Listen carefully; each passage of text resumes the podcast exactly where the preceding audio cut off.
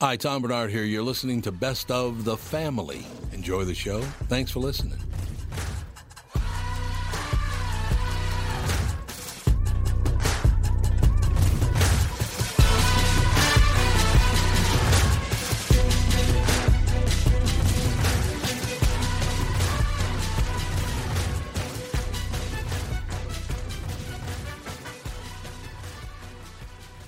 Michael Bryant, Brad Sean Bryant, what's the latest?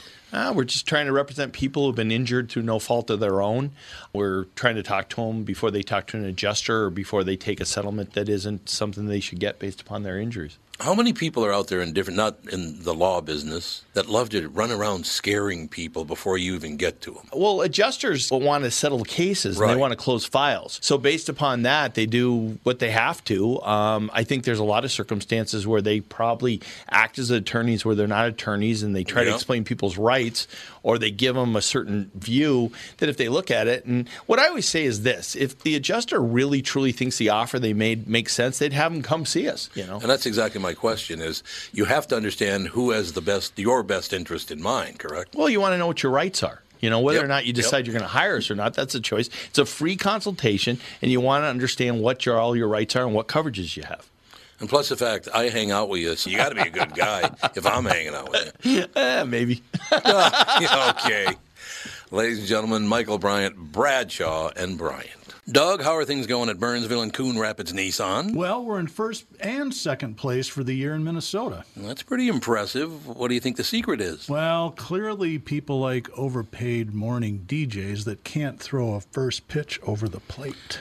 That hurt my feelings on so many levels. Sorry, some people actually like these goofy ads, but there's a lot more to it. I think people really like the one price upfront approach. They know they are being treated fairly. Yep, the free 10 year, 150,000 mile powertrain warranty doesn't hurt either. So, what's going on this month? Well, inventory's finally getting better. We've got 75 Rogues and 25 Pathfinders available for delivery this month, and Nissan just came out with 1.9% for 36 months for people with good credit. The way interest rates are climbing these days, that's pretty darn good, Dougie. With all those rogues and pathfinders, free powertrain warranty, and low interest rate financing, no wonder Burnsville and Coon Rapids are setting records. We're like the Aaron Judge and Roger Maris of Nissans. No, no, you're not. Uh, Daniel's on with us in about, what, about five, six minutes, something like that? Uh, yeah. All right, just let me know when we're. Uh, so, what, what's the latest? Anything any good from anyone? Uh, blah, blah, blah. I haven't thought about anything. Uh, but it'd be- but, uh, I'm off to Scotland on Saturday for Oh, 10 you're going to days. Scotland? Where are you going? Scotland. I mean, where the, All over Scotland. oh, the whole, the whole we're country? hitting the countryside. Yeah, we're I hitting up love all these Scotland. famous haunted castles and crypts and hotels and everything. So I'm looking forward to doing that. And then I'm off to Ireland next month. That's so funny because when we were down in uh, down at uh, Edgartown and Martha's Vineyard, we ran into this British couple, and we're have, just having a night. And they said they said we really wish they'd get rid of the royalty in, in England. We've had enough. Um, but I, I guess that's so not it's their sure. fault the queen is dead now? Yeah, I probably. Nice. That's probably true. But uh, I said, well, you know, we were talking about this, that, and the other thing, and I said, oh, I love going to Scotland, Ireland, England, and all it was wonderful, because I'm Scot English. I I didn't didn't know this, but I am part actually Scandinavian, and I never knew that. I knew I was German, Scottish, English, Irish, but I'm also part Scandinavian too. So America is not as much a melting pot as Tom Bernard. I'm a major melting pot. There's no question. But anyway, they said, "So, so you, you're you're part English?" I said, "Yeah, my last name is Barnard." And they said, "Oh, we live right right by Barnard Castle." So that's kind of cool. Apparently, it's a complete mess now. It's a ruin now. Isn't that basically what they implied, Catherine? Yeah, well, it, I think it always has been. Well, I mean, for the last four They, or five they, hundred they years, built it as a rune. Well, They built it as a ruin. in modern times, it's Yes. been a ruin for quite some time. And by the way, Andy, because of the music you play every day to, to introduce this show, I started watching The Sopranos from episode one. Mm. Yeah. Been That a is a while. great show. It holds up, doesn't It it? does it's hold stupid up. how good that show is today. There's no doubt about it. I haven't seen it in years. Yeah. And I just started watching it from episode one, season one, and it's the things that he says. the whole thing. I, I wonder if a show like that would would succeed if it came out today. If this was 2022 was the year that Sopranos launched, Could that show survive? No, because they smear all races, colors, creeds, nationalities, Sexuality, everything, sexuality. yeah. They, they they smear everything. But if it's a look into a culture, I know, would I that know. be accepted? I don't know. People just can't seem to deal with that whatsoever. They cannot Crazy, deal. huh? with it. I don't know. It's just settle down. Everything's fine. Did you watch Coda, the uh, third? Yeah. How, how'd you like it? the third it was Godfather? They very redid mediocre. it. Really? So recut was no better than the original? No, it was no better. Might in fact even been worse. No, kidding. Yeah, it was not very good at all. and I right. like everybody in it. That's the problem I have with it is Joe Montana's in it now, Andy Garcia's in it, and all these great people. So I thought I was going, oh, this is going to be wonderful. The writing is just not there. It's just not good. Wow. I did love the offer though, and I loved part part one and part two. Yeah. so that was good. And I started wa- rewatching, or just started getting back into Ted Lasso, because of me. and the woman that's on The Offer, the Yeah, you little showed me that. blonde girl, woman, whatever she is. The Office She's- woman. Yeah, she's on, she's in Ted Oh, Lasso. Angela. What is she on Ted Lasso? She is the love interest of the angry soccer player. Oh, Keely. yeah. Yeah, I The started angry watching soccer Ted Lasso player. because so many people were like, "You'd love it, you'd love it, you'd love it," and so I randomly just started watching it, and it is I do love it, love it, love I it. know you guys do. It's just so What's up for sweet. four Emmys? It's just so sweet and It is, fun it is. and nice it won the Emmy. Oh, it won? Yep, for comedy series. Eh, it did indeed. Good. Oh, yeah, I Paul was gonna- Mercurio did not win. He was up for an Emmy for the Steve Colbert Show, but he didn't win. Are we surprised? So in two weeks, when he's in town, I'm going to ridicule the piss out of him. He'll be sitting right here, and I'll go, Paul, you're a miserable failure. I love Mercurio. go. I can't wait. He because Andy and Alex, you guys have known Mercurio since you were what about Mm. While, yeah. ten years? You've known him. Mm-hmm. Something like Just a that. great guy. Did you ever see him do stand up? No. Oh, Oh, God, he's, he's good. very funny. We have Daniel on the phone. He's a very funny guy. Daniel Stashauer, how you doing, Daniel? I'm just fine. How are you? Magnificent. Did I pronounce your last name correctly? You did. Thanks very much. I just wanted to make sure. You know, it's uh, I do hear that sometime because my last name is Barnard, and once in a while, yeah, this is a guy I just met, Tom Brainerd. Oh, really, Brainerd? That's that's my name is okay. Barnard Brainerd. What the hell's the difference? Uh, American Demon, Elliot Ness, and the Hunt for America's Jack the Ripper. Now, you just did three things to me there, Daniel. I like American Demon. I loved Elliot Ness, and I really loved reading about Jack the Ripper. So you covered that. You got the whole shooting match in there. Yeah, there's a lot to cover. God, unbelievable. Daniel Stashauer, our special guest, New York Times bestselling author and Edgar Award winner Daniel Stashauer, returns with American Demon, a historical true crime starring legendary lawman Elliot Ness. I, so it is true crime. Is that correct? Uh, that is right. You know, when people think of Elliot Ness, they think of a big truck smashing through the doors of an illegal brewery. Right. Uh, but uh, th- there was a whole uh, there was a whole extra chapter that happened uh, after after his exploits in Chicago, and it's quite a story. Yeah, I cannot wait to hear it. I got to mention one more thing before, because I do want to hear the whole story. But I did not. I, I don't know if you know this or not, Daniel. But Catherine and I have been together now about 40 years. We've been married about 36 years, 37 years, somewhere. No, longer than that actually. Now it's 38 years. But uh, she was the original person. She called me the Mad Butcher of Kingsbury Run. So you're not buying that one. So weird. you're so. You guys role Okay, playing we'll- is we'll, not uh, right we'll for put this you on the show. list. No, it's not right at all, ever. Boston had its Strangler, California had the Zodiac Killer, and in the depths of the Great Depression, Cleveland had the Mad Butcher of Kingsbury Run. I want to hear about the Mad Butcher. What's that all about? Well, uh, the murders began even before Elliot Ness appeared on the scene. This is Okay. the mid 1930s, Depression era America, and there was a string of absolutely brutal killings in Cleveland, Ohio, my hometown. Uh, each of the victims appeared to have been beheaded, uh, Ooh. some, it seemed, while still alive. And the remains, in most cases, were expertly dismembered and scattered across the city. So, as you can imagine, uh, these little scenes of horror were popping up everywhere. Just a terrible situation. Daniel, is it true historically? Because I had heard uh, that people used to behead people, uh, they're, you know, living people, they'd behead them because they like to pick up the head because apparently the eyes and the mouth move for a while like they're trying to talk. Is that true? Oh gosh, uh, there were all kinds of possible reasons Right. for the, that that uh, the killer might have been uh, uh, doing this put forward uh, at the time, and the police picked up all sorts of people uh, who who were uh, claiming to be voodoo doctors and all sorts of different things. There was one man that they uh, arrested in one of their sweeps who claimed that he was able to transplant a human head uh, from one person uh, to another. Ooh. Now you can imagine how far uh, they got uh, they got with that, uh, but they reasoned quite uh, uh, you know reasonably enough that someone who believed he could do that uh, might look good for this series of crimes. Yeah, I could see that. You know, you, you mentioned a number of things. Uh, I find it interesting. On September 5th, 1934, a young beachcomber made a gruesome discovery on the shores of Cleveland's Lake Erie, the lower half of a female torso neatly severed at the waist. So this man cut a woman in half but made sure to be neat about it? That's, that's fascinating. Uh, that's it. That's uh, exactly right. And for the, because of, there was a surgical precision attached to these crimes, the police uh, and the coroner um, speculated that the killer must have some kind of surgical training, some form of doctor, or, or perhaps a butcher, but someone who, in the language they used at the time, recognized the anatomical landmarks as they were approached.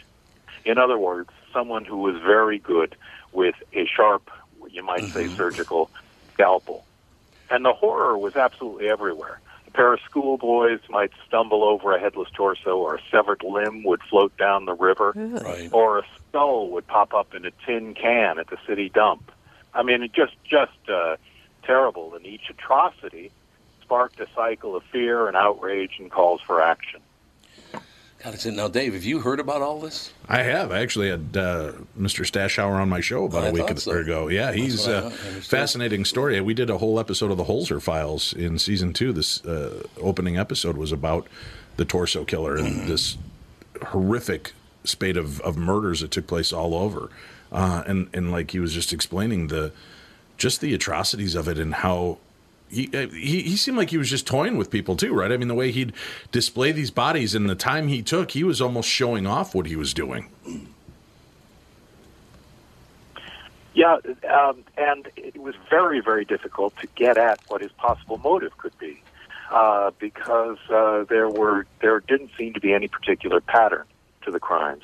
Uh, as as you know, at uh, at that time, um, there was this uh, series of homeless encampments and shanty towns that had uh, that had sprung up in an area of town called Kingsbury Run, and these murders came to be grouped under the under the heading of Kingsbury Run uh, a place that was home to uh, a number of transients, people who were coming through looking for work, people who were kind of off the grid. And the killer appeared to be preying on that population. People who would be hard to identify, and people who, in the uh, in the language of the day, people who would not be missed. It took a while before the police even realized that they were dealing with a series of related, of connected crimes. Was he going after any one specific type, uh, or was it women, men, children? Uh, How, how did that play out?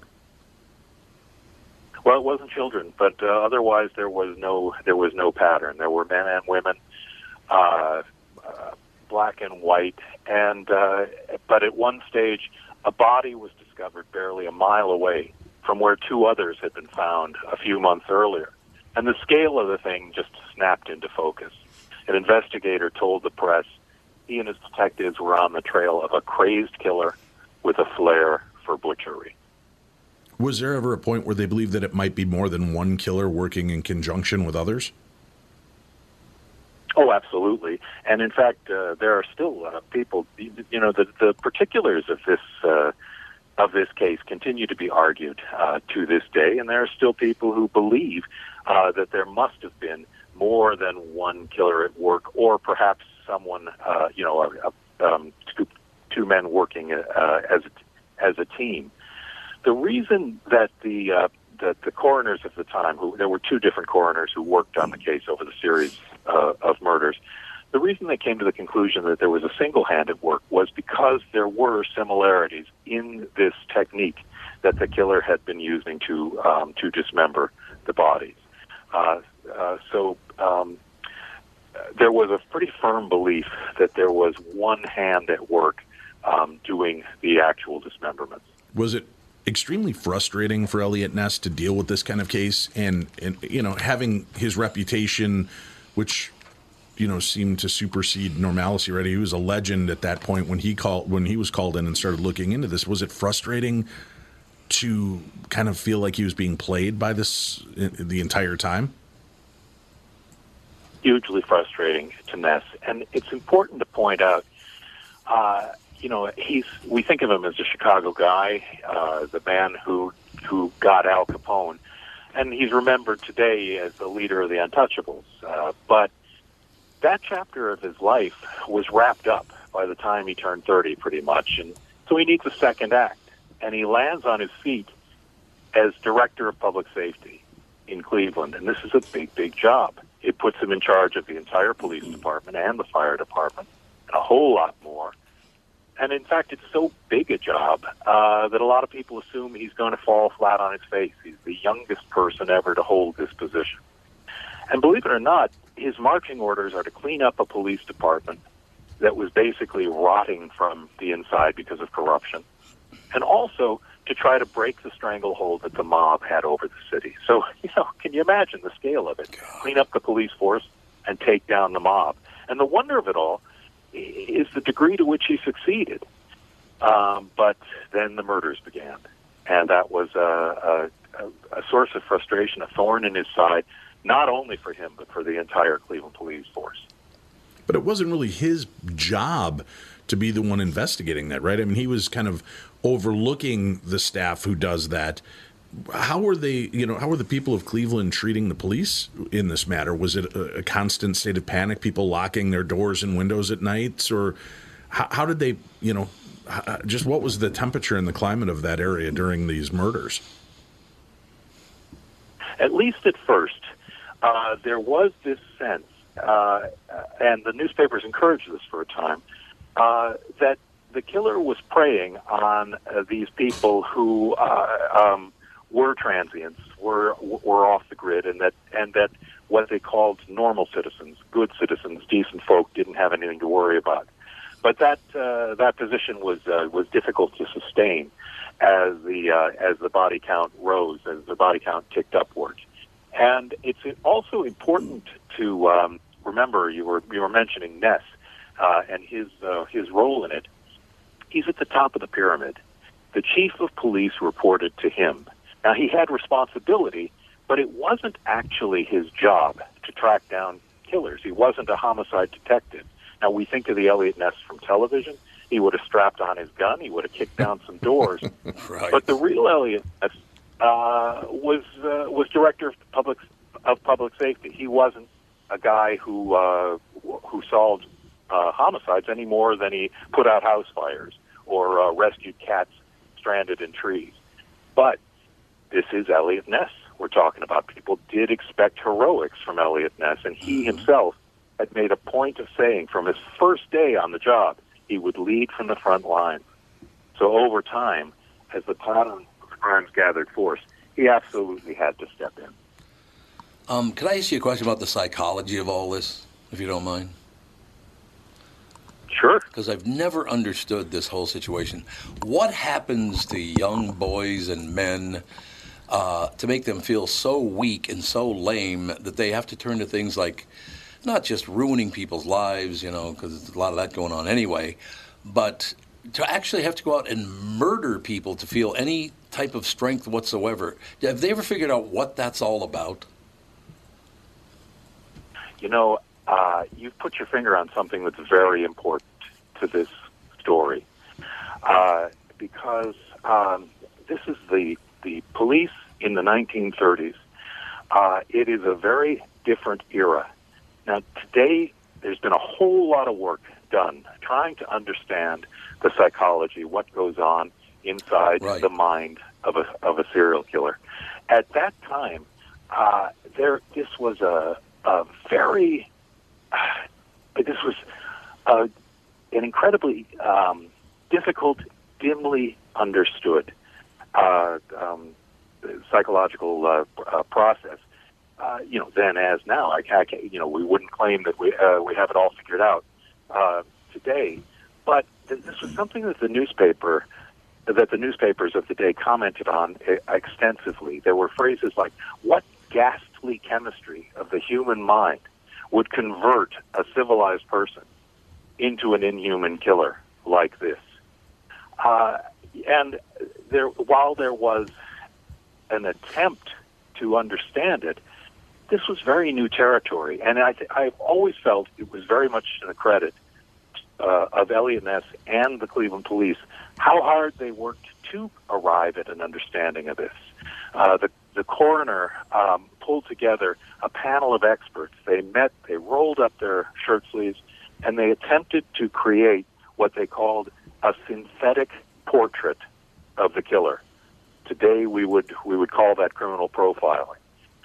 But you see it at every phase of this investigation that Ness and the investigators and the Cleveland Police and the Homicide Bureau are attempting to push through the limitations of their resources and the accepted uh, um, uh, practices of the time into this uncharted territory. God, it's so amazing to me. The, the human brain is just fascinating to me. The way it twists and turns itself, the things that you can talk yourself into just fascinate me. Oh, absolutely. Uh, uh, um, uh, it's it's, uh, but in, in this case, absolutely terrifying. And uh, there was this um, this sense, this concern uh, that that a killer on the scale of Jack the Ripper uh, was loose in uh, i- in America. The crimes happened to overlap with uh, the the 50th anniversary of Jack the Ripper's crime, crimes in London and a lot of the coverage uh, uh, drew uh, drew attention to this again and again. It came back to the Ripper. One national headline said, "Cleveland's torso killer slays in same manner as Jack the Ripper," and as you can imagine, that only served to raise the volume and make it uh, an, a national story. God, I would imagine. Have they, are they ever going to figure this out to maybe be able to see this coming or, or, or people being more honest about the psychological damage they've suffered? Because I'm back in the old days, if, you know, I imagine 100 years ago or whatever, um, that if you suffered some psychological damage, treatment of your parents, your father, your mother, whomever, uh, you didn't want to admit it. But now people are coming forward and saying, yeah, this wasn't a great childhood or whatever. Is it getting better? Uh, because to me, the behavior in the streets right now is horrendous. And why we tolerate that, I just really don't understand. It, it's bizarre they're allowing people to act that way. Yeah, no, you're uh, you're absolutely right about that, and and with this particular story, it's important to remember that it's taking place during the depths of the Great Depression. Right. So uh, people are people have it very hard. Uh, people are suffering all over. A lot of people out of work. A lot of people who've seen their livelihoods uh, disappear. Uh, and uh, in Cleveland, where this is uh, where this is taking place, this is a city that's been hit as hard as anywhere. Uh, they had been an industrial powerhouse uh, in the 20s, and the uh, the depression came sweeping in. A local journalist said it, it, it came rushing in like the roar in a, in a, in the ears of a drowning man. Oh, And the city is trying to get back on its on its feet. The mayor believes that the only way they, the city can get back on its feet is to clamp down on crime, to wrestle control of the city away from the criminal element, and then this thing comes along. This it is the impossible, uh, uh, seemingly um, uh, um, uh, uh, uh, inexplicable killer. It is so. uh, The whole thing. Do, they, do police officers have a difficult? I guess they have to have a difficult time, knowing that that's uh, that, that kind of thing is even going on out there. I mean, when I wake up in the morning at uh, you know four four thirty whatever, and I go, oh God, I got another couple of shows to do today—a morning show and, a- and an afternoon show, and I got to do this. I never woke up and go, you know, I'm gonna have to cut somebody in half today. You know, I, I Thank Well, you for Oh, you're going to that. retire soon. That'll free up a lot of time That's for true, that when I severing retire, of I foot guess. limbs. Thank you yeah. for that. I start cutting people in half. I think that'd be a, just a great idea, you know. But I, I just, I guess I do understand psychologically that if you're so damaged physically and psychologically by your own family or whatever causes this, I suppose you just can't. Is there any reality? Sometimes, I mean, you, you just sit around and you go, God, is this even real? Well, for people like that, it's got to be that much harder. I think this is a conversation that Elliot Ness himself would very much have liked to have because we think of him as an old school tough guy. You know, Right. we uh, our image of Robert Stack is that he's got a, a Tommy gun in his hands, but the real Elliot Ness uh, was more than that. Uh, he was a very forward-thinking reformer, and I think he'd be interested in your comments because he was as much about crime prevention as he was about uh, about crime detection. Detection. Yes, he was astonishingly brave, and his exploits were spectacular but he was also very concerned about helping at risk, what we would today call helping at risk youth, and uh, putting into practice training and resources that would help the police do a better job of working uh, to prevent crime, to anticipate uh, uh, and and diffuse as uh, as to clamp down on it with the uh, with the methods of a previous generation. Elliot Ness was about reform. It, in real life, he rarely carried a gun. In fact, he once told a friend he didn't need it; that the empty holster was enough. Ooh. Uh, to me, that makes him a very brave man. Yes. Do you think that this had anything to do with the mob's flex? Uh, obviously, you've got a mayor saying we have to break the back of the mob, we've got to break the corruption. So, do they send out one of their their thugs to start committing these crimes so that police are so tied up in trying to deal with that that they're leaving the mob alone, that they're they're not as focused on the you know the real issues at hand because they seemingly have this murderer running through their town. you know, that's, that's a terrifically uh, uh, interesting theory, and uh, I like it. But uh, but uh, w- where where Ness was concerned, uh, the equation here was clean up the city, get the city back on its feet. He once said that in any in any city where corruption continues, it follows that some officials are playing ball with the Right. underworld. And he said that the, the dishonest public servant hiding behind a badge or political office is more detestable than any street criminal or mob boss. That was work he understood. You know, he's, he spent his time in Cleveland kicking down doors, closing gambling parlors, rousting crooked cops. Uh, and uh, uh, that wasn't all flashy and glamorous. Um, one reporter said of him that his approach to, cl- to crime was about as emotional as an accountant's approach to double entry booking, which is you know, a hell of a thing to say about Elliot Ness. But when he looked back on his career, he believed that this, this work, cleaning up corruption, was the most important work he'd ever done. that's what I was thinking. Maybe that's why the mob would do something like this, or you would, you know, this wave would come in that seemingly senseless crimes that would kind of cause chaos and panic. Again, maybe I'm just going into it with the Hollywood trope of of smoke and mirrors, but you know, to suddenly have these kind of murders pop up and take time at the exact same time they've decided to break corruption seems very strange to me. Yeah. Very unfortunate piece of timing, no Yeah. question about it.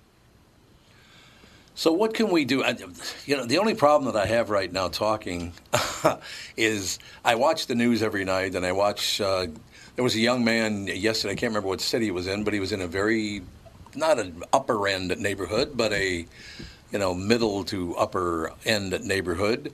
He was walking out of a gym, walking to his car, and three thugs pulled up, pulled a gun on him, tried to rob him. Uh, luckily, he was able to, to get away by elbowing one of them right in the chest and, and ran away. But what are we developing here as far as the criminal mind? Do you think people these days understand what the criminal mind even is? Uh, do they have any idea what they're allowing by this no bail thing and all this? And I don't want to drag you into some political thing here, but I grew up around a lot of thugs. I grew up in the inner city. There were a lot of criminals. Matter of fact, there, the mafia was about a mile and a half away from my house, and then there the street thugs and all that. I've been around a lot of a lot of criminals in my life, and I don't think these people want to keep it up with the no bail and hey, let's be more understanding. Mm, that's going to be that's a bad idea. What do you think? I think that's a point that's going to be debated. Uh, you know, as as as long as there are laws uh, on the books. Yeah. Again, I think this is a this is a conversation that Ness would be very uh, very interested in.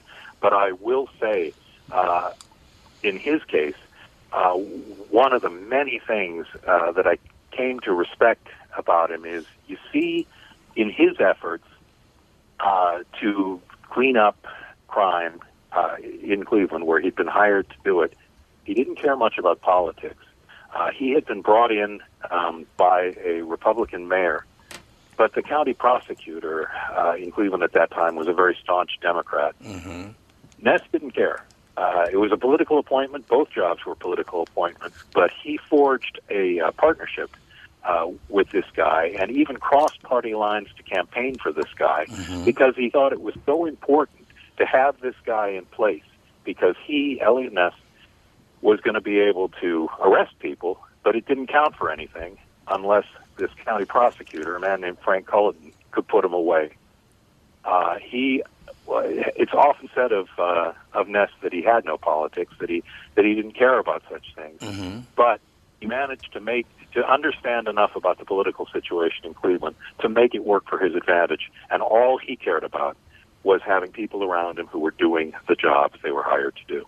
You know what's so great about that is that I do a morning show in town too, and I've been begging people for several weeks now on the morning show, could you just work together? I don't care if you're a Democrat or Republican. I've been a Democrat, I've been a Republican, I'm kind of pretty much a centrist now, but I beg them, you need to work together to keep the people safe instead of you just making money off of your job here. I, I literally begged them to work work what Elliot Ness actually did. We need to work together. It'll be a much better better world if we do. There, you know, I know these politicians don't become billionaires like that. I still am amazed that politicians become billionaires in America. How we ever let that happen, I'll never understand. But that's a different interview. But in any case, I, I do you think we can get to a point where, my God, we got to work together? Is it ever going to happen?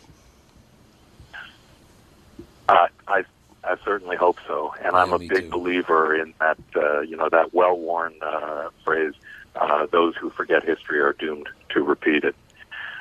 Yeah, no question. Do you think that people do understand what, what a great man Elliot Ness was? I've been lucky because I, when I was a kid, Neville Brand played a great Al Capone, is all I have to say on the old Untouchables TV show. I loved him in that show, but uh, Oh my gosh! You know uh, uh, that you know that Neville Brandon. That, that's uh, an early episode of the Untouchables.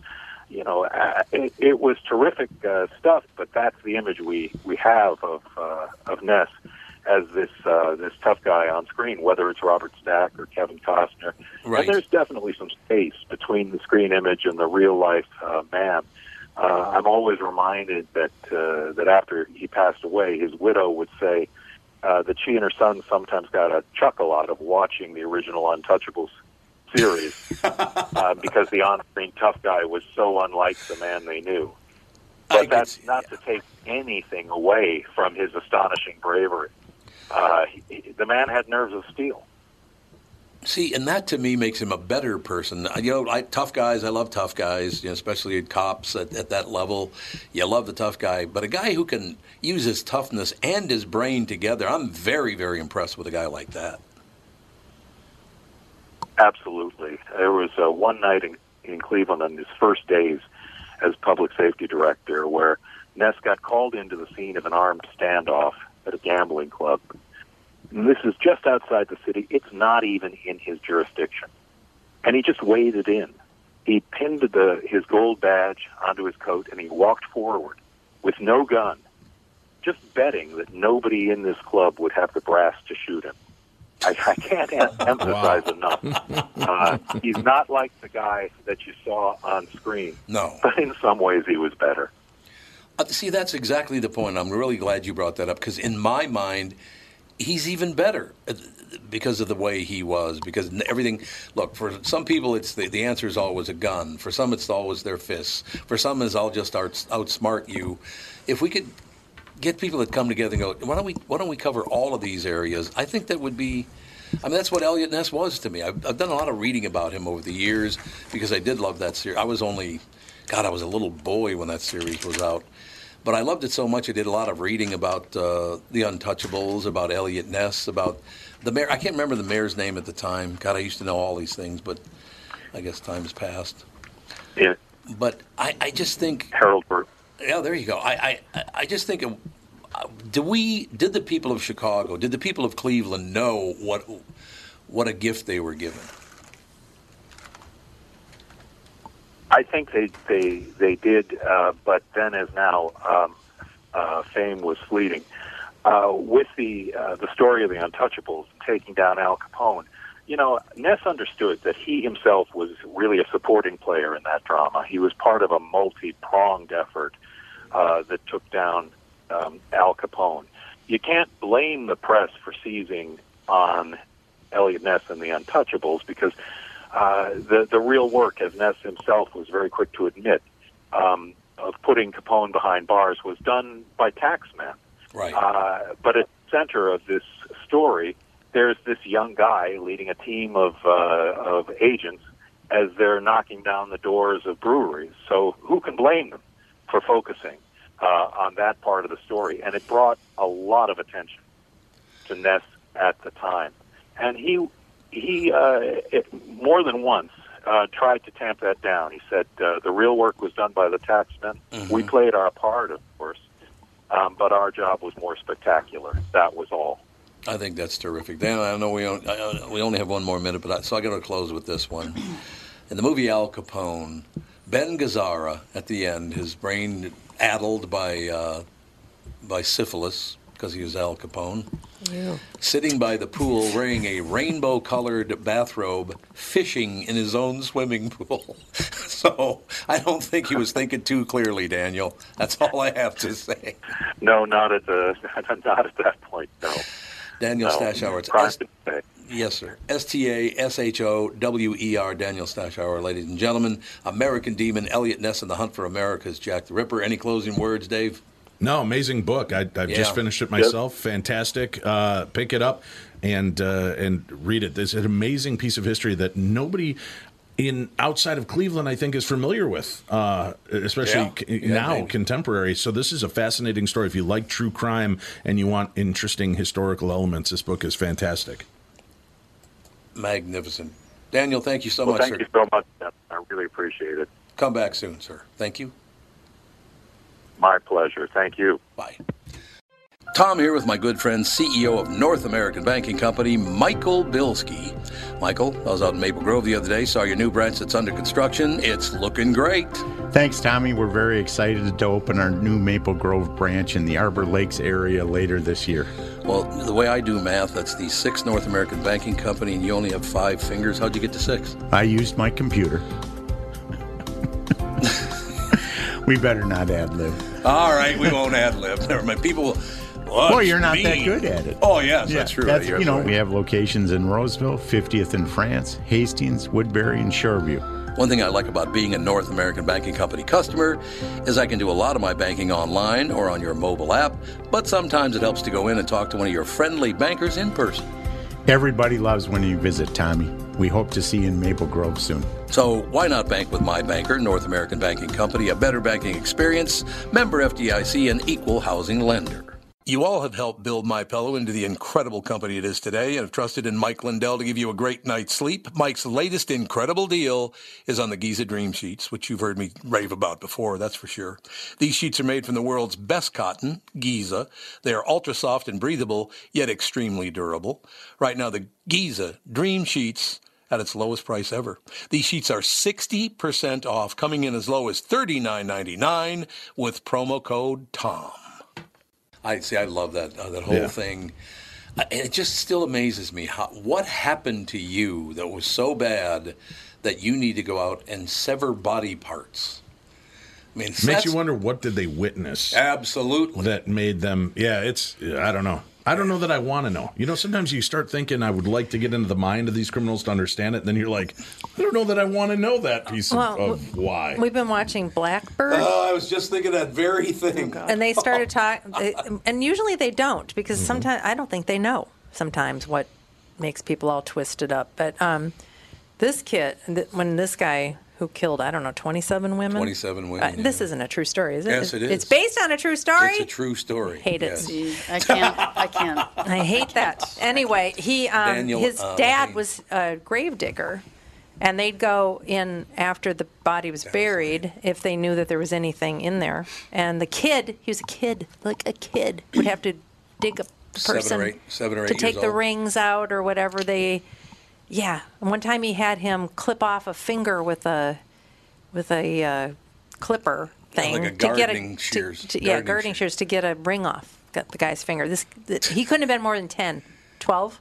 Uh, Maybe not even that old. So in the middle of the night before he had to go to school in the morning, he had to like dig up some corpse and and Steal a his jewelry. dad was, "Hey, you know, they're being these people are selfish. They're buried with things that could bring other people some, you know, happiness in the Makes a world." good point, Kevin. you know, and you're putting this kid down. At least he had a job. He was out there earning his keep. Out their shoulder to I the know Way that's weird. Oh. what that's what Whoa. he was doing as a child. Well, look at body thieving. I mean, that was that was accepted. I love the fact that you could go in and steal a body, but you had to leave everything else behind. Yeah. So they would literally strip the bodies of the clothes and jewelry and leave it in the coffin, and then they would just take the body because you could sell the cadavers. God. Like, there was no protection over the body for the longest time. It was over the the objects that were inside the coffin. So. And what they would do is they would just dig up a small part by the head because everybody's like, how do you dig up a full six foot long, six foot deep? They would just dig up the one part because they'd break the top open. Right. And then And they then take just a slide meat 'em hook on in out. and, and right through the Oh. Mm. shoulder and then just drag them out of the coffins. Yeah. I wish you could have seen your face last night. Humanity's fabulous. I really do wish you could have seen your face last night because there's a scene with this eight, ten year old kid. He's eight, nine, ten years old, something like that. He's in the grave. He cannot get the the ring off the guy's finger. Dad throws the gardening shears down to him. He cuts the finger off and looks at it and starts this just psychotic laughing. Your face when he that kid started laughing, I was like, holy. Probably You were- the absurdity of it. You would Yeah. just you you would have to laugh to not go insane, right? Well, this Yep. guy went insane. Oh, he was nuts. That's Have you crazy. seen it yet? Because his voice is like this. No. He's a guy. Like the weepy voice killer in Yeah, Minnesota. In Minnesota. Did they ever find the Weepy Voice killer? I I can't remember. Because he called into KQ once, you know. Oh no, really? Yeah, after, because I was kept talking about Don't it. talk, just, listen. That's exactly. Oh. I did a whole episode on that for True Crime Tuesday. That is the weirdest. Yep, his name was Paul Stefani. So they did that's find it. right. Yeah, Uh, yeah. But wasn't it his sister that turned him in or something? Somebody recon- recognized that. Big KQ Don't listener. Cry, just listen. Just His listen. ex-wife, sister, and a woman who lived with him. They all turned him in. They all turned him They're in. like, we figured this out. We've cracked hey, the honey, case." I'm home. I'm home. Are you ready? He got uh, 58 years and then died not too long into it. oh, did he really? Yeah. He had cancer. Yeah, I just don't understand. How did Andy? What do you think? How does your brain get to the point where you think it's okay to kill 27 women? Um, I mean, I don't think it's a coincidence that 90% of these serial killers are abused as children. No, there's no question. Is it even that low? I think it's about 98. probably higher actually. I don't know. There are nights when I'm sitting at the dining room table and my kids and wife are chewing with their mouths open, and I think I could take them all out. And who's going to really prosecute? They're chewing with their mouths open. That's real nice. Uh, we have Joe on the phone. Gross. Speaking of serial killers, Thanks, Catherine. What? Not that I'm teasing. Oh, I didn't say gross because of you. I was saying gross because of the chewing with their mouth open. Likely story. there you go. There you have Just it. a Perfect timing. misunderstanding. Oh, by the way, thanks for your text this morning. We're going to have Nick Sterling on. He was on this morning, and they're having another guy, Nick Sauer. He was going to be on, but he's going to be on tomorrow. So Joe texts me, "Oh, Mick and Nick being interviewed by a prick. Oh, nice. Hey, you could make a rap out of that. Very funny." That pal. was Doc. oh, it was Doc. I thought it was you. It was Doc. Okay, never mind. It's his fault. What's happening? Like I picked a great day to call in. All sorts of crazy going on here. There is all kinds of crazy going on. So what's happening with you, Pally? Not much, Davey. How you doing, my friend? I'm doing good. How are you? Pretty good. I'll be Halfway in- through the shows. I'll be in your neck of the woods uh, in October. I'm going to be out at Lexington at Scarefest. If you will, a bunch of crazy people out there too. Yeah, So where's that? yeah, Lexington, Kentucky. Oh, it's Lexington, yeah, yeah, okay. like uh, in October, uh, big paranormal and horror convention, and it's huge. Coming up on Halloween is that what it is? It's close to Halloween. It's not on. I think it's like the tw- the weekend before. yeah, it's the weekend before. I think it's the uh, 20 21st, 22nd, and 23rd. Yeah, I We're like gonna come. that stuff. We're Yeah. gonna try to come down the 20th to the 24th. very cool. One of my favorite things of all time, Catherine and I, uh, I got a new uh, co-worker at Capitol Records back in the uh, days, a guy named Vito, okay?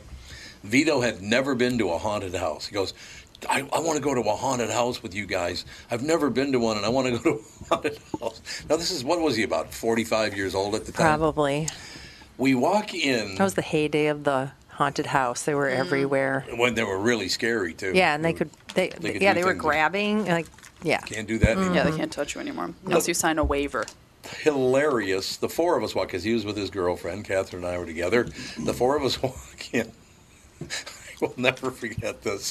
The first ghost that jumps out, he leaps up into my arms like a baby. Like Scooby Doo and Shaggy. exactly. I'm out of here. I'm carrying this grown man in a haunted house because he's. Ter- Remember how terrified he was? Yes. Because he was scared to death. I remember talking my mom and dad into going to the one at the state fair. Oh yeah. And my God, yeah. mom, who I always thought was like a very brave human being, she's in there. She's like, "Oh, Dawn!" She's all scared. Don't you love that stuff? I'm like, "Come on, you gotta go." Universal Studios has got that creepy Halloween walk. And I was Oh, out there yeah. and they were putting us through, and it was so great because there was this mom and this clutch of kids. And they were like maybe 10 year olds. And you could see that there was boys and girls in this little mixture. It was like a party or something. And they're going through, and this one little kid, he is jumping and jiving and screaming and doing stuff. And when we walk out, the everybody's kind of freaked out and he was in the back so nobody was really paying as much attention but as we walk out he goes "Pfft, that wasn't so bad Oh, yeah. you guys were so jumpy and i Yeah. just started laughing and Yeah. the mom turned around and Yeah. looked at me and i go you need to have him check his pants. I said, this kid was jumping out of his skin. And, and the kid just hung his head real quick, and everybody in the group Greatest. burst out laughing. I felt bad for busting him, but to come out, it was very, I don't know, it was like a very Joe Pesci kind of, you Right. Mm. know, Yeah. I'm not through the whole crying, thing. you're And then, yeah, it's caught not a up. bad Yeah. deal. See, Funny. I would One- not do well in a haunted house. Oh, the Oh, great- you wouldn't even go to the mini golf place. Remember, I there was hate that you you A haunted one, mini golf? One hole was through the haunted house. Oh, you At mean Fun Fun City. Fun Fun Land? City. Fun Right, City right, yeah. Family Fun Land, City, and you yeah. would not. She would No. not She go was in also it. like I am- six at the time. I'm so. still not like Fawn really wanted to go to the haunted house at the state fair, Oh. and I was like, no, It is so bland. I will not Yeah. do it. it is so I bland. know she would See- love it, and she loves haunted house, and I, She I just does, I yeah. don't love things jumping out at me. It's not Mm. even like the spookiness or whatever. Like Yeah. that doesn't bother me. I don't like being startled Yeah, me either. I startle. Yeah. very Strongly. easily. Thanks, mom. Yeah. Now, It's a if you want a genetic haunted condition. house, go out to Butte, Montana. No.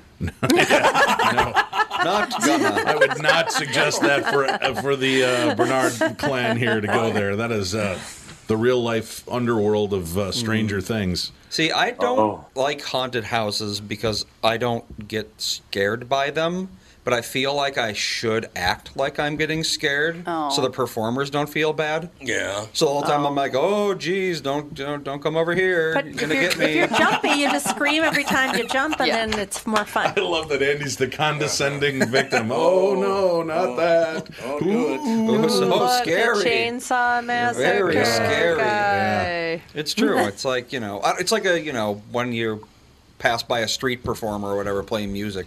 I mean, you have to like at least pretend like you enjoy it. Yeah. No, It's like you're with the right. That's kids- nice of you to do, Andy. Actually, With Yeah. the kids, when we go through the haunted house at like the Halloween stuff that we go to, and we're always like, ha, ha, "That guy's chewing on a leg. That's Mm. so funny." like we try to make it like, "Ha, Yes. ha." but you got three of them this year. We got to go three different haunted houses this year. That'll be fun. Well, Fawn's Um, favorite ride at Disney World is the Haunted Mansion. She loves haunted stuff. She, She loves, loves haunted spooky stuff. Have you gone through it when they do the uh, Nightmare Before Christmas?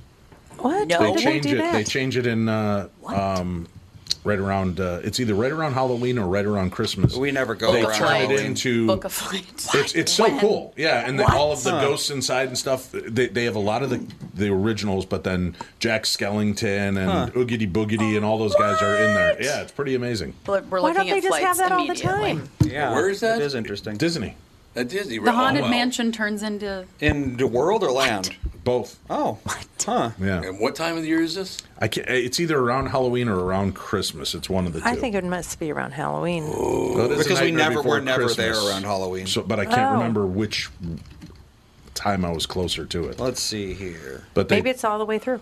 could be. No, they they part of it's regular, so that you get the classic haunted house, and then there's Oh, like okay. one or two months that they do it straight. And maybe it starts in October and goes through to Christmas. Oh. So Um, Andy, are you going to take uh, Ethan out for his first Halloween? Yeah. Ah, what are you going We to go as? have like Ethan a we West? have like a neighborhood little thing that they do. What's he going to go as?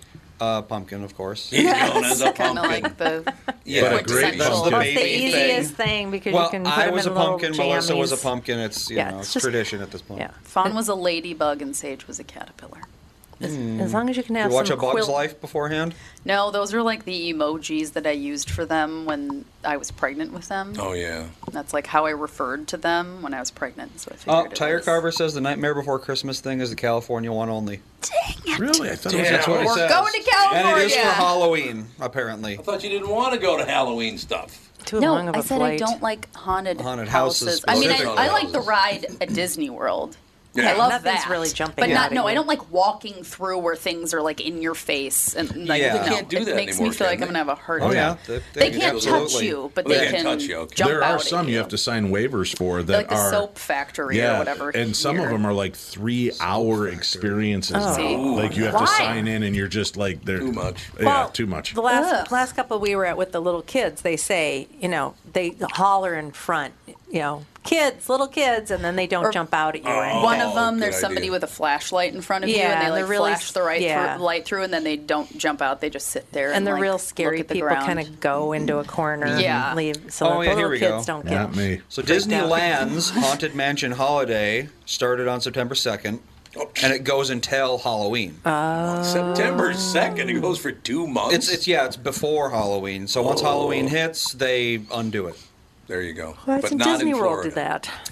I don't know. It's much shorter flight. Strange. You would think that they would, but apparently it's a Disneyland thing. Say much shorter. I could have sworn it was at both, but eh. Well, the Disney World ride does have Nightmare Before Christmas things in it, but you have to know where to look. Oh yeah. Mm-hmm. What?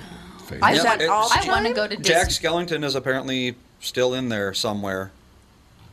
Let's see here. Maybe he I've always rises up wanted from to one go of to the Disney tombs. World around Halloween because they have like the, a big pumpkin festival and the whole thing's A decorated. Mm. couple more years, we'll go down, and stay down there for five months. What do you think? Yeah, we'll just live at Disney World. Yeah, we'll live at Disney World for get five a- months.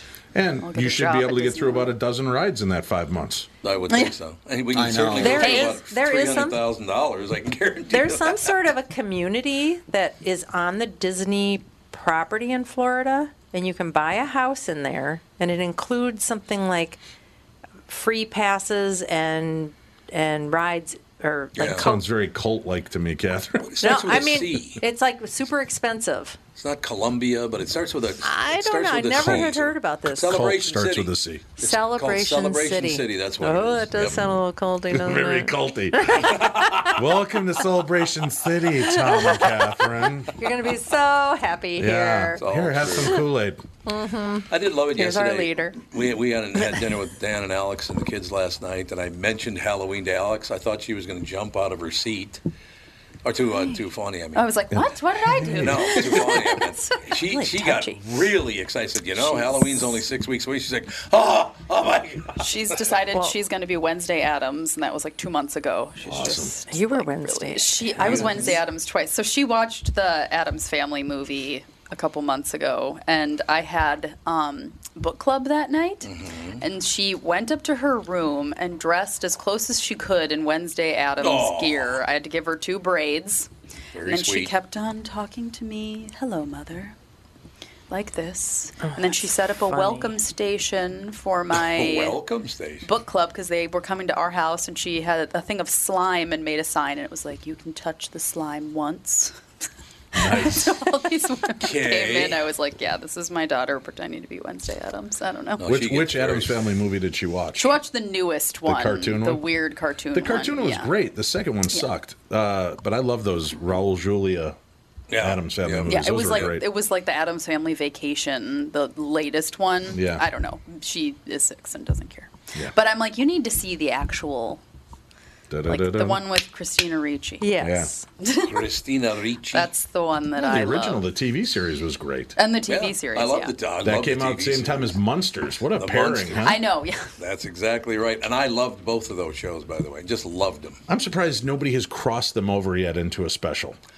Have the Adams family move in with the with the Or Munsters. next door to the monsters. Or next door to right. the monsters. Yeah. Which How one's going great to is think that? the other one's weirder, though, is the funny part, right? The greatest part of it is, and I don't know who came up with it, but it's brilliant. The scary Frankenstein monster laughs like, "Her, her, her."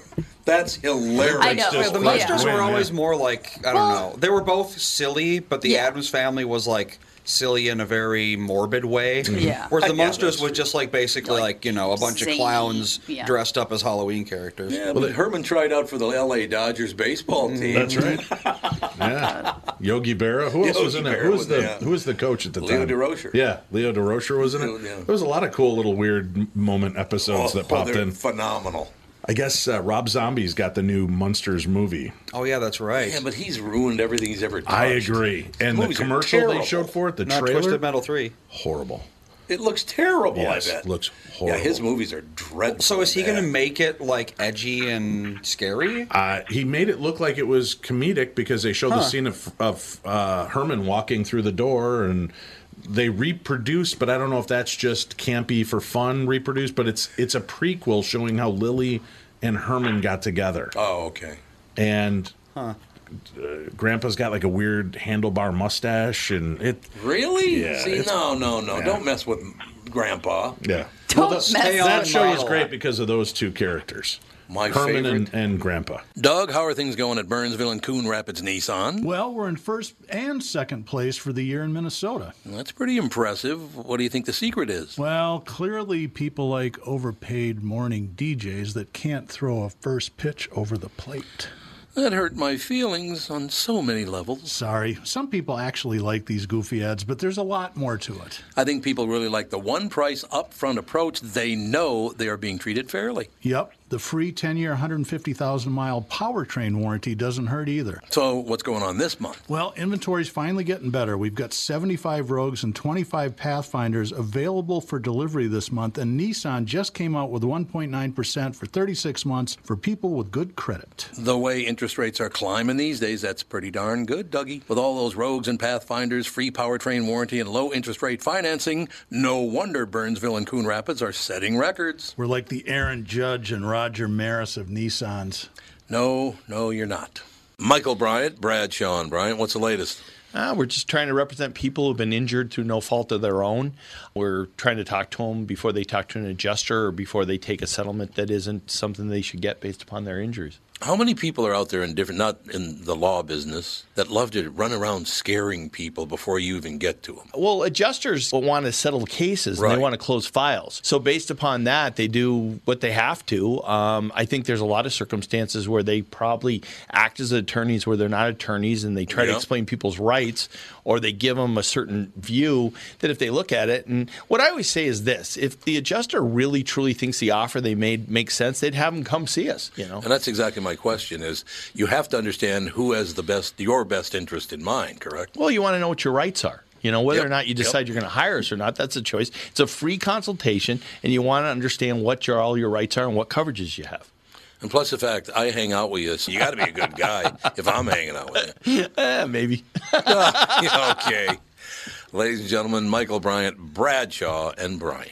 My favorite part of that show is they had a very beautiful niece that moved in with them. Marilyn, yeah. Marilyn, and all Oh, they ever yeah. did was tell the neighbors, "Don't even look at her. We know she's hideous." Yeah. September 27th, it's coming out on Netflix. Yeah. so 27th of September. Give it a watch. See what There you, you go. think. No, don't 13 save days. yourself some time. That just looks bad. Watch a trailer for it. Why do- would he? Why do they keep, keep making movies? I don't get it. Just stop making movies, please. Why, why let, let him the make media movie? die? That's the I'm issue. saying. Yeah. Well, they've tried to reboot the monsters like five times on Oh, have TV. they? Yeah. those- um, yes. Yeah.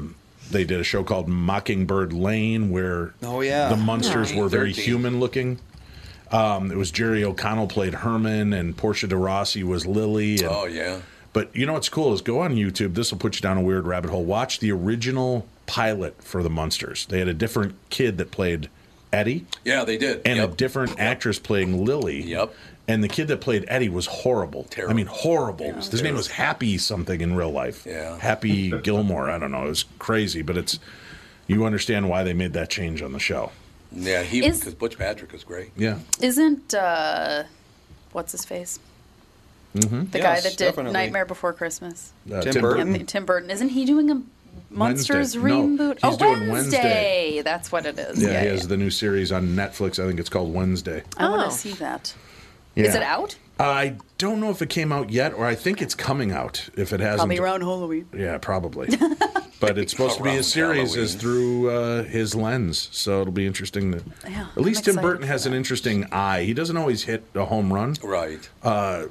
When he does, they're great, but then you get Sleepy Hollow, which should have been great and sucked. Yeah. I remember seeing that when I was a kid and just finding it very boring. yeah, right. it was, Yeah, it boring. was really That was boring. But Oh, when you take Johnny- Ichabod Crane, yeah, and make him Johnny Depp, and instead of being the gangly, reluctant hero, he becomes basically Sherlock Holmes. It just kind of Yeah. takes away the Yeah. fun of the movie, you know? Yeah, it was weird. Yeah. I own that movie, and I'm always like, why do I still have I this? think Jeff Goldblum played Ichabod Crane in a made-for-TV he movie. really? Yeah.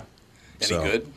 I, I, I, but I'm looking at it through the lens of like a ten-year-old, if I remember it from when I was a But kid. that's cool because that's So. who it's for. Yeah. So, I mean- Wednesday is just coming out this year, it says, so we Yeah. don't know yet. I thought Alex had the date. No. No, Oh, you I didn't have said it. probably around I Halloween. can't, Oh, he's- the date's not out. I could have sworn they said the release date was September I or thought they did too. October. I, I yeah. literally thought the same thing that they did say the release date. I have to go get Sage from school. You do? Yep. Well, okay then. Well, good. I'll go return the phone call. The three of you talk, and then we'll. I'll be right back. I'll walk her Why down are to you the. looking at And me is like Joe that? still there? Get out of Yeah, here. we're here. Hey, Joe, welcome Yeah, to the it's show. a 19 minute drive. Mr. Dunny. I'll be right back. Today we're about halfway through the season of the show. Yeah, we're on episode four. We just uh, passed episode five coming up. Uh, so there's four episodes left of Ghosts of Devil's Perch on Travel Channel and Discovery Plus on Sundays. And uh, yeah, this is where it starts getting, uh, you know, kind of off the rails. A lot of very bizarre activity taking place. So I'm excited to see how the rest of the season plays out. Starts to get off the rails. Yeah. Oh boy. Yeah. Well, I mean, it's been weird up to this point, but just with the type of activity, I mean, the City Hall called us in because they were having paranormal activity. Really? Yeah, so we had our Ghostbusters moment. Uh, you know, getting to go to actual city hall to deal with the supernatural. So it's kind of cool. I, you know, it, it, it- again, I don't they know what have- it looks like till it airs. Did they have a jail there or something? Uh, they did. They hung people on the property. Mm-hmm. Ew. Mm. So Oy. Yeah, so it's uh, it's pretty uh, pretty compelling in that you have people working in that building, like the mayor who called us in is in that building, and then people started having weird experiences. So they're like, "You need to get in here and take care of this. This is city hall. This is the heart of the town. Yeah. what are we gonna do?" And we have a very strange. Uh, set of issues pop up there and then this week we're at the dumas brothel which was really one of my favorite I think locations of the entire series. It's crazy haunted and just bizarre. Of course, it's the brothel. Yeah. Oh, Who knows Well, what was kind go- of- Why are people dying in a brothel? Uh, There you well, go. That that's their main reason. yeah, it w- there was a lot of death. They did, men. I don't know if you know this. Men historically did not treat hookers well, especially well, I know that, minors. but I know they So- were killing them. Yeah, they were. If they didn't like Oh. things, Oh, Yeah, so there was, and uh, one of the stories that we talk about is this woman who, uh, kind of being a Samaritan, one of her neighboring girls uh, who was pregnant, the guy decided he didn't want to pay, and when she was kind of confronting him about it, he whipped out a knife, and this girl kind of stood in front to stop and try to calm it down, and he killed her. then her mother comes, her mother-in-law comes, and she goes, "Yep, you deserve it." oh, Yeah. Wow. So yeah, so this is real fun people and stories. It's just twisted, Hmm. but that's this upcoming episode of uh, Ghosts of Devil's Perch on Travel Channel on Sunday. So I don't know, Joe. You've had a chance to watch it. What do you think? You enjoying it so far? Like I said, you, you twisted yet? Yeah, yeah. It's a bizarre town. The whole place It is is, built it is. on blood. Yeah. Mining, prostitution, gambling. Every vice was just kind Frontier of there. towns are always like, Yeah. you know, everyone was a piece of crap. Yeah. Well, Butte. That one, of- the part about the train, that was kind of interesting. That uh, Cindy and Kate, uh, Katie were walking along the uh, bike path, but it was actually a train track. Yeah, yeah, it was very cool. Yeah, it's a it's a weird series, and there's another one coming up that's a family that we go to help, and this little kid uh, had some creepy experiences. Like, I mean, this kid's like, I think he's like nine or 10 and the stuff he's describing is terrifying. Mm-hmm. Really? Yeah. Red room, that sort of thing. Yes. Poor kid. Yeah. It's always the kids. Yep. Well, I think, you know, kids are kind of open to that, but uh, yeah. And, then if people like the show, uh, Ghost of Devil's Perch every Tuesday night, I do a live um, kind of recap of the previous episode, and then I show a sneak peek of next week's episode, and I do that on my YouTube channel and talk about it and have guests on to chat about the show. So that's been going pretty well too. People seem to like the insides, and cause there's a lot of stuff doesn't make an episode. We film five days a week, Yeah. twelve to fifteen hours a day. Oh, and God. only 42 minutes of it makes it to air. Oh. Yeah. Oh, okay. So there's a lot of stuff that we just don't get a chance to show. But thanks Actually, as always, they showed Joe, us for last helping me promote the episode. program. But that Said thanks as always for helping me promote the program. always Yeah. And I kind of was crazy though. Uh, we watched this last episode. I thought you're out of your bloody mind walking over that bridge. Yeah, that's the scariest thing. We had to walk over the train trestle and we were like 20,000 feet in the air. It's, it's Oh. just yeah, it's spooky and it's it gives you that vibe from the movie Stand by Me like you we're running along that thing at one point and you're like, "Boy, if you were on this track and a train came, you are screwed." Nowhere to go. No. Nowhere but I down. looked at the dude, and said, "You got to shoot to give me." Yeah, exactly. Exactly. Well, I will see you at uh, Scarefest. Make sure you come visit me, and we'll uh, we'll have a, a, a iced tea together. And iced Sure. tea. Yes, absolutely. I remember my buddy. He, we need to have an iced tea together. That sounds good. Thanks, Joe. Yeah. All right. Have a good one, y'all. You too. Bye. Later. Jimmy Kimmel is taking a fair amount of flack online uh, today, no, yesterday, excuse me, over a jokey stunt he pulled at Monday night's uh, Emmy Awards. He and Will Arnett presented the award for Best Writing in a Comedy Series, except Kimmel pretended to be drunk over losing his own, uh, losing his own category, per Forbes. Uh, Arnett literally dragged Kimmel on stage where he remained prone. The problem is that Kimmel kept the bit going as winner Quinta Brunson, Abbott Elementary, accepted her award and gave her a, gave her speech, and critics say he ruined her moment. Jimmy, get up. I won, Bronson said to laughter upon re- reaching the stage. Kimmel gave her a thumbs up but didn't otherwise budge. Why, why do these people who are not funny have to do things like I've never thought Jimmy Kimmel's funny in the least. I don't get it. Well, he- was he a presenter? What was he? I didn't Yeah, watch I any of the guess. Emmys Yeah. whatsoever. I, Jimmy Kimmel's okay to me. You know, he's always just. I, I always think he's kind of a, a genuine guy, but he's also he's that snark thing. He kind of came in in the Yeah. when snark was the comedic tang, and uh, I just he's all right, Like, listen to these comments. This is uh, uh, this is the world now. right? Okay, so he did that, and they felt that he upstaged her, Mm-hmm. uh, which I understand. She should have had her moment and all the rest of it. But Ms. Brunson apparently is b- a black woman because they had to comment, and I quote, "White men really are insufferable." So, how is it okay in your mind to condemn an entire category of people based on their skin color when it's never, ever been a good thing to do? Maybe they were going. She was going for the ironic. Yeah, bit so- of it, trying to be funny. ir- I, I'm No, going to no. go with irony. I don't want to believe that people just go with that. Listen, here you go. and I let's don't- face it, white men are kind of insufferable. well, Especially in this room. Oh yeah, there you go. Andy, I can't cut it believe she out. talks about you and Tom like that, Andy. That's horrible. Here's another tweet. I don't know of a better example of invasive white male privilege than Jimmy Kimmel laying in the middle of Quinta Brunson's Emmys 2022 speech. Uh, it's a metaphor for what it means to be a woman of color in a white man's world. I, Why they're are just- you reading the thoughts of 60 IQ morons? Well, that's what I'm well, saying. there you go. like for real. Because That's this true. is what digital is doing to our world.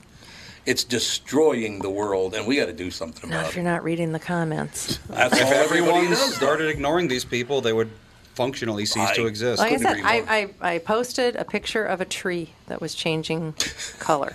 And I said, it's happening. You know, just a little, Sure. just a little picture of a tree White changing color. privileged woman and her. I don't know. tree- It turned, in, it tree-changing turned seasons. into an entire thing about how global warming is destroying the trees. And if the city could Uh-huh. just It's do this or September. that, and then it was a fight between deep root watering and regular watering, and oh my God, about 70 comments down. I think Catherine was just trying to point out the tree color, you know, the, They tree change leaves are color, changing. That's all. And I'm like, hey, somebody finally got, Somebody got the it. whole point. They were going. They thought you were much deeper than that. It is Catherine. just incredible. She's so right. Yeah, you you can't you what I'm can't put saying- you that's what I'm can't uh, post a picture of a rock without people starting to argue about it. So whatever. But see, and here to Andy, to your question, the problem I have is not that those people post those things on Twitter. It's the fact that people like Newser put it in the newspaper. Well, We Well, don't then need that ignore crap Newser. in the news. well, that's the Well, only yeah. thing people will, will click on. Yep, It's all exactly. I want to be clickbait. Mm-hmm. offended today. What, what if somebody Absolutely. did? But it, let's face it, when somebody's going up, no matter what color they are, you do your little bit at the beginning I because you're trying to be agree. funny. Then just stop. Let It's them have not their moment. It's not a race issue in Right. any No, way, no, no. shape, or form. No, it's just an idiocy issue. It is. Yeah, it's a, Absolutely, it's yep. not having common sense Oh, yeah, I obviously thought he was being funny. because obviously, if it was a race issue, Will Smith wouldn't have smacked. Right. Chris Rock in the face. It was about disrespect overall, not a race issue. I agree. And this is the same thing, just stupidity and disrespect in a moment. I just really wish we could get off of this wagon where all, this whole group of people are evil because of their skin color. That's never been a good thing. Why is it now? Makes no sense. And what I would say about that is, I don't care for me personally, but I have a son who's a white man, so shut the hell up about that action. Right? Well, we were going to talk to you about that, Tom. No, I'm serious. Don't talk about white men all grouped together. I have a son who's a white guy. He's a g- a great guy. Leave him alone. Right? I don't know how I should feel about that. He only points out the great guy's son, not his pal Dave. He raises money Yeah, there for you charity, does good things for people. Ah, my son's a white guy, and he's all right. Schrader, not so much. Not so much. He's I an o- gotcha. he's okay, I guess. So was the queen laid to rest finally today? four more days. That happens when I arrive in Scotland. Our first day when that you we're get supposed the- to do something, yeah. Oh, everything's been canceled because they're laying her to rest, so nothing's open. There oh, yeah. four more days and we get Okay. So I'm hoping we'll hit a pub and have a drink or two. Do you know where In you're going her to honor. be in Scotland? All over. So you're going to go to Literally. Turnsbury? We're and starting Oldville? it. Yeah, we're starting in Turnberry. Edinburgh, and then just moving all over. We're going to hit uh, Inverness and Oh, all the all the cool. yeah, Are you we're gonna- going to the crazy wild North Shore? What's that called? Hebrides? No. Is that it? The Hebrides. I can't Is it the remember. There's Hebrides? so, That because sounds Greek. between that and Ireland and any European town, they all sound like made up names that What- somebody That pinned is together. true. Well, especially the it's further away. Buttonbrook Hollow Farm, Yes. Ville, Shire.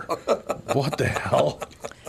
Did you hear? Um, you know this whole "I'm not returning to the office" movement. Yeah. Nobody wants to go back Yes, to work. right.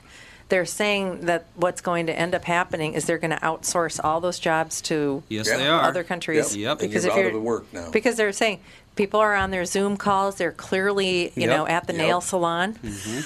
They're clearly you know out to lunch. They're clearly with their kids at the playground. That's the thing. It's like the remote working is a great thing, but people ruined it because they can't be trusted. And I guess yeah, if you're if you don't have to come into the office, then why not hire somebody who's going to work for half the price? Yep. That's exactly it. And they're So doing it to I themselves. don't know if they're this is a good if this is a good uh, hill to die on. Yeah, but here's the other point.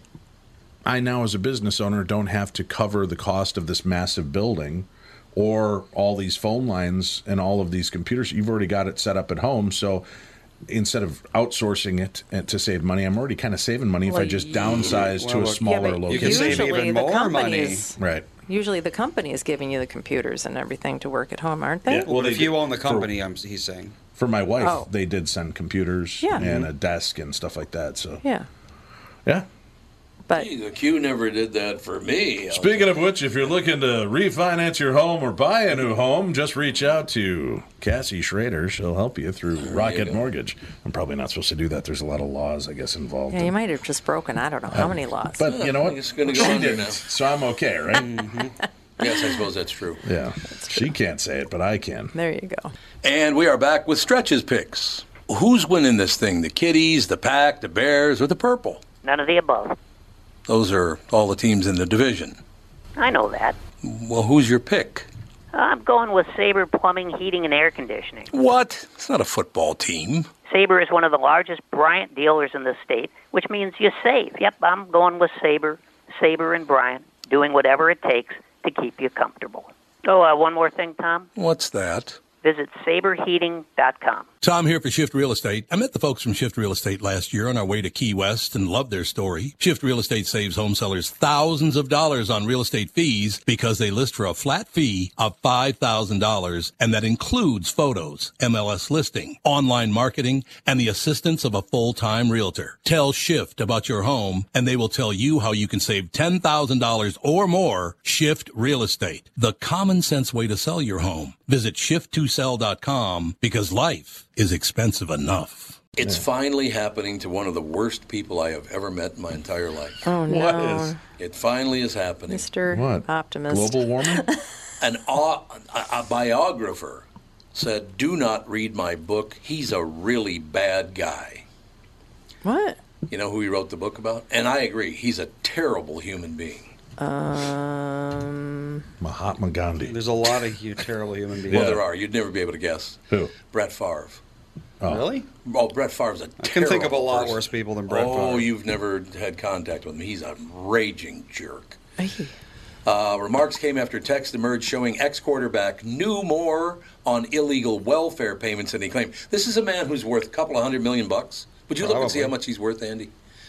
He's worth a couple of hundred million dollars, and he's taking illegal welfare payments and pocketing the money. Oh, I remember that, yeah. Well, here, you know, here's what what happened. Let's talk about the honesty of this now. He was hired to do some speeches, Right. to do some talks, but the the public uh, company or the the government that hired him were taking money from welfare deals to pay him. Yes. He can't choose where the man, money came from. They just hired him. And then he Oh. took the money but then never did the talks. That part, yeah, that's douchey. Mm. But they want him to uh, repay, which he did, but then they wanted interest on what he did um, because he had the money for so long. They asked for like an additional two hundred and sixty-five thousand dollars in interest, and he's like, "No, I'm not paying you interest." And so that part I get, but it's you know I don't. How do you know? Oh, hey Brett, we're gonna we're gonna hire you, and we're gonna reappropriate money from welfare to pay Yeah, you. apparently to me, that he just did seems know. really According to this article, he knew it was Wow, illegal. That's douchey. I mean, that's how. That's well, terrible. Oh, how do you get welfare money to pay Brett, Brett Favre money to do something well, it's for just you? coming from the the government. The like local town wanted to hire him to do some talks. It was in Georgia, right? Uh, George, yeah. yes. So Or Oh, Louisiana. Louisiana, yeah. So they, you know, because he's from that area, they wanted to hire him, so they had all this money. Well, they didn't have money in their coffers, so they just robbed from one section to use to pay him. Well, that sounds like the city should workers or should go down. That's what I'm saying, yeah. yeah more than anybody. Well, yeah. Listen to this though. Uh, Tom's de- he's going to make this guy a No, no, bad no. guy. I'm just reading. He's a horrible person. Okay. The text came to light after they entered Monday into uh, into the state's uh, continuing civil complaint regarding the scandal. New, uh, apparently that's one of the people, pleaded guilty in April to state charges of misusing state funds. Neither Bryant nor Favre have been charged with the crime, and the civil case in which the state is seeking to claim twenty-four million dollars. It's a lot of money. What was he for speaking? Twenty-four Well, million. it was like a series of talks. He was supposed to do Oh, two a or three. series. Well, I've hey. been doing a series of talks for the past ten years. Where's my twenty-five million? Yeah, well, win, Oh, a, win a couple of Super Bowls and we'll talk, Andy. I'll get Yeah. you booked for ten percent of whatever I get you booked for. I keep trying, but they won't let me on the team. Yeah, he did pay No, back the yeah, one. just give me a shot. I can Give do me a it. shot. He did pay back the 1.1 million, but he will not pay the 228 thousand dollars in interest. Yeah. What did you find out? How much he worth, Andy? About hundred million. 100 million bucks. What do you need to do this for? But Andy, look up David Schrader and see how much I'm worth. Oh, I was going to say like ten $200 million Oh dollars. no, I think I'm pretty close to Brett Favre. I think I'm about fifty million is what what online says. 50 So million. you I can't don't really believe it. trust. Well, this site says 250k. This site says six million. So uh, it's a, there's So a somewhere range. between Somewhere zero in there. and six million, a little closer to the zero. I would say. I don't know. For some reason, they always put the figure two million next to mine. Always, it always says two million dollars. Oh, you I don't know where they slacker. get their I'm at almost six million. Come I on. know. God, I'm falling apart at the Jeez, seams What here. a I, crazy ass deal. Well, that's just some somebody who's writing these stupid bios just has to make something up. They don't know. It's crazy. Yeah. But to a scra- I'm a podcaster on a reality TV show, and they've got me at six million dollars. You'd have to do that. It's like if I collected every penny I've ever earned to this point in my life, That I is might be at probably that. what six they Never million. spent any of it. Yeah. Yeah. If they're conduct, you know, overall, Dave Schrader's probably earned six million in fifty-five years. Okay. Probably. That's probably true. Mm-hmm. Yeah, probably. I've spent it all on children, but I've, I don't know. I got Lesson it. Oh, lessons to be learned there. God. Don't have children. You know the lesson. Children qualify as capital until they're 18. Oh, God. I suppose that's probably true. Well, they can go longer if they're in college too. That's they're true. Capital for you at that Oh, point. that's right. You can, you keep can get writing them that. off. What is it now? Up to twenty one hundred, Yeah, up to 25 years old, I think now. which is hilarious. It's two thousand dollars doesn't feed a kid. Functionally doesn't nothing, even yeah. feed a kid through the year. month. Yeah, at my no house. way. Oh God, I ate so much when I was a teenager. Oh God, did you ridiculous ever- amounts of food. I used to have to put post-it notes. Do not eat. So I'd have ingredients to Mhm. make dinner. You'd Uh, eat ingredients. Andy ate ingredients. That's true. Winnie goes, uh, Cassie goes and buys. Uh, sorry, folks. I they call her Cassie. I call my wife Winnie. Her name is Winifred. So that's just it. So I, I trip up when we're doing this. But Ah. That's okay. She uh, We know her by both. She gets mad when she puts um, her snacks down because she has to get gluten free snacks. and Yep. Everything the kids eat them, Oh, but she yeah. gets all these gluten free snacks that are extremely good. Mm-hmm. Mhm. And I'm like, you have a massive closet. Just put them in your closet. Well, why should I? Because kids keep eating them. Yeah. But they shouldn't. But they do. So put them in your they closet. will. I remember I used to I I I had a thing for mint Milano cookies. Yes, you did. I ate a lot of mint Milano cookies. Were you shame eating in the closet? No, I would Catherine? I would just have like two or three a night. That was just kind of my little end of the day Yeah, I remember treat. that. And the kids would s- start eating them all, and I'd be like, you know, there's like a couple of crumbs in the bottom of the thing. I'm at least throw the bag away, so I know I need to buy some more. So one Mother's Day, I opened up this very nice box with roses all over it, and inside is a bag of mint Milano. well, so I'm at least they know they're wrong Yeah, eating all my should mint be. Milanos. Yeah. I got to. Uh, can you believe Mike Lindell? I mean, honestly, uh, this guy, what a life he's got. Did you hear what happened to him? Mm, no. Mike Lindell, and I can't remember. Let me maybe it says what town he was in because he was not in Minneapolis. He was somewhere else, but I can't see where he was. Maybe it says in the story somewhere. But uh, Mike Lindell, My Pillow CEO, says he was questioned regarding voting system issue. He was in the drive-through at Hardee's and was surrounded by the FBI. What? Only Mike. Lind- the FBI surrounded him in the drive-through at Hardee's. Why? Apparently, they want to know about this whole voting system issue thing and his beliefs about voting. Why do you have to surround someone with the FBI to do that? They seized his phone too. So, Mm. but I have a question for you about this. Probably not good. I still don't understand this. If he wants to spend his money trying to prove that the the election was fixed, why do you care? Yeah, that's the, the overreaction to it is more suspicious than anything, to be honest. That's the problem. Uh, Look, I don't know if it was fixed. I think all elections are fixed and always have been, to tell you the In truth. most sports games. And I wouldn't doubt that either. Well, But I've been saying look- that for years. I, look, Mike Lindell spent a lot of his own money on trying to prove this is true. I don't know if people will believe him, if they don't believe him. I don't know anything about the election. I don't like anybody involved in it, so it doesn't really matter. The person I voted for didn't win, and that would have been the Hawaiian woman. I forget her name once in a while. Tulsi Gabbard. Tulsi Gabbard. Yeah, there you go. She's Hawaiian. Yeah, she's Hawaiian. But my pillow chief executive Mike Lindell said Tuesday that federal agents seized his cell phone and questioned him about a Colorado clerk who has been charged in what uh, uh, prosecutors say was a deceptive scheme to breach voting system technology used across the country. Lindell was approached in the drive-through of a Hardee's fast food restaurant in oh, he's in Mankato on top of it Yep.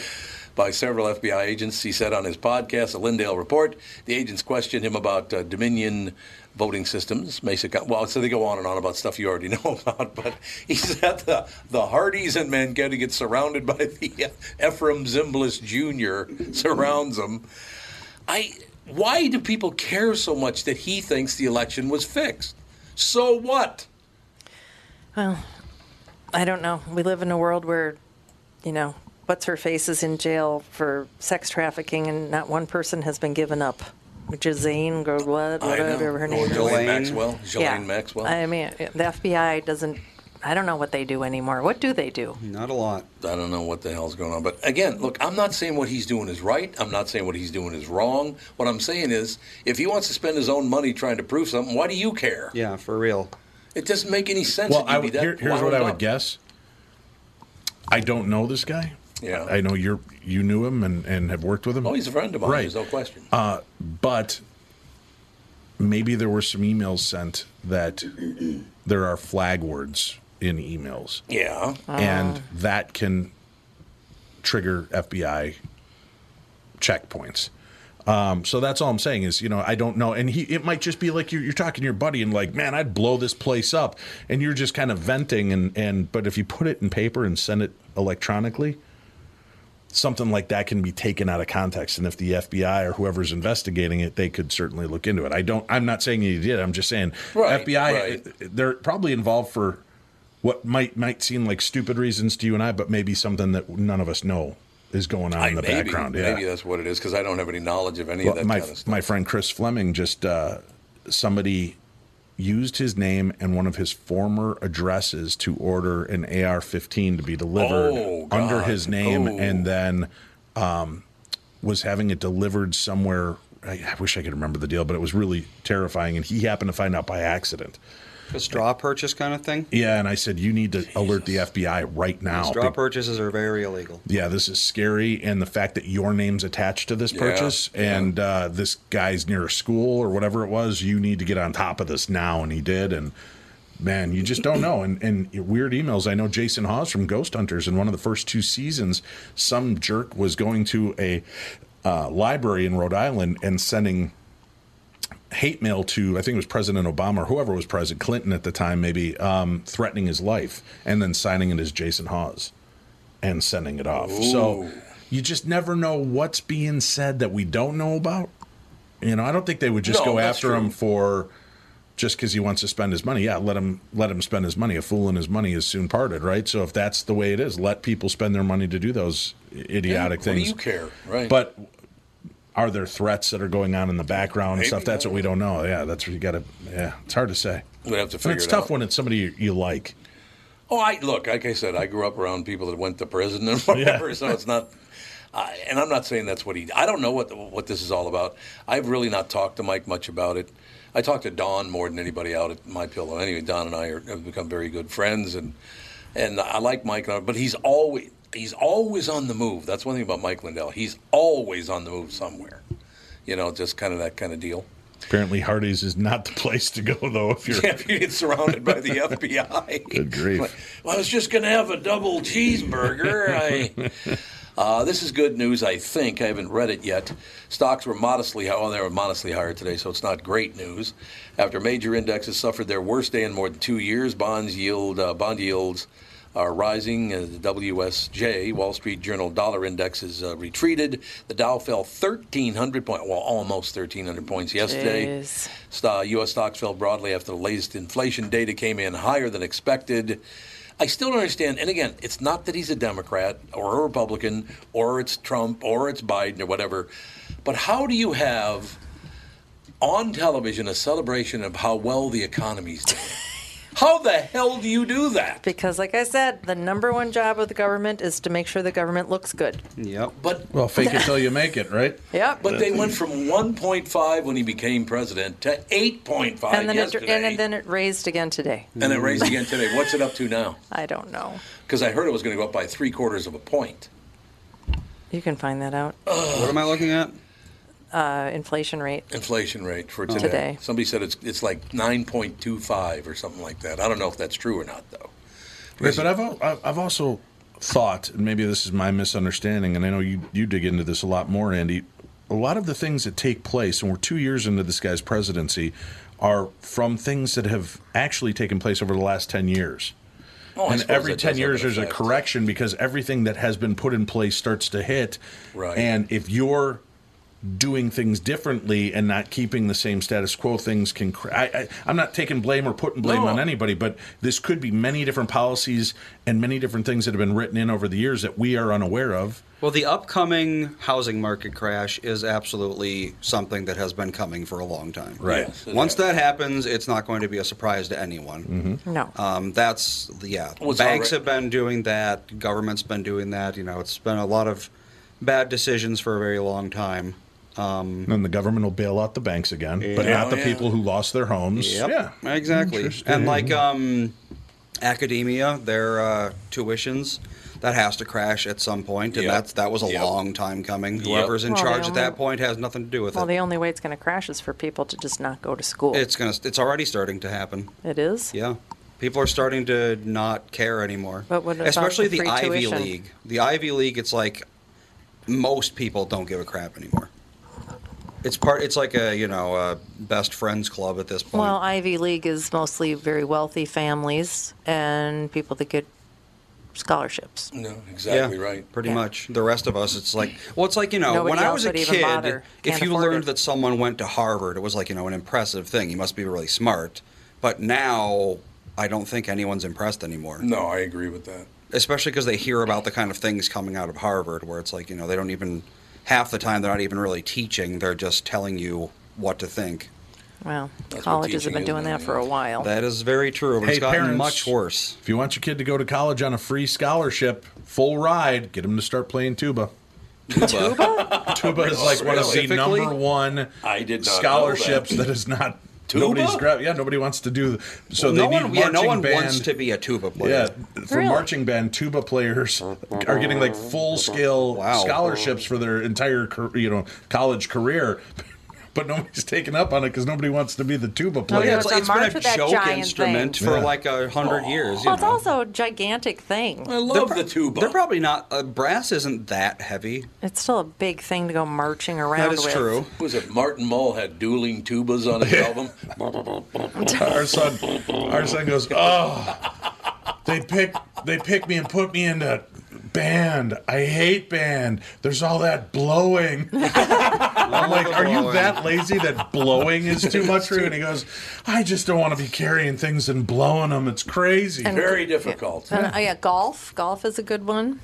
Yeah, Um, but especially people actually for women. go for that. Yeah. Yeah, not Tuba, too many nobody's- women. Not too many. Um, Yeah, yeah. Tubas weigh apparently about twenty-five pounds. that's not bad. Though that's still a lot Be to in be good marching shape. around in the good heat. shape and get free college. Mm-hmm. Mm-hmm. Why not? Come on, tuba players. Oh, Taryn uh, from the chat, his brother Brandon got a full ride because he's a tuba player. There you go, baby. Look at that. I've been trying to get my kids to play tuba, and these little bastards refuse. I just won't do it. No. Well, then you pay for college. Do you want Well, a there you tuba go. in your house though? Uh, I got a garage. I guess if it saves you two hundred thousand dollars in the long run, or more, or, more, yeah, yes, yeah, or more. Uh, I had brothers that played the trombone not very well. That's a bad. That's a bad instrument to be bad at. Well, it's so loud. It makes some very strange noises. yeah.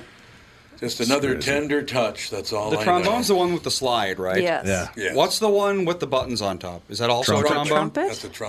Trumpet. Okay. Yeah. Trumpet. well, there's trumpet. different versions, right? Yeah, there are. Trumpets can also Cornet, be there's without the cornet. horn or without Yeah. the buttons. Right. Like the military, you just That's a have bugle. to. That's a bugle. Yep. All right, that's going to be a hell of a show today. I thought the show, today's show was great. The shit. The show. The shay show. The shit show. Show. Shit show. the shit I show thought it was, was terrible. great today. No, I thought it was really good. All right, we'll talk to you tomorrow with the family.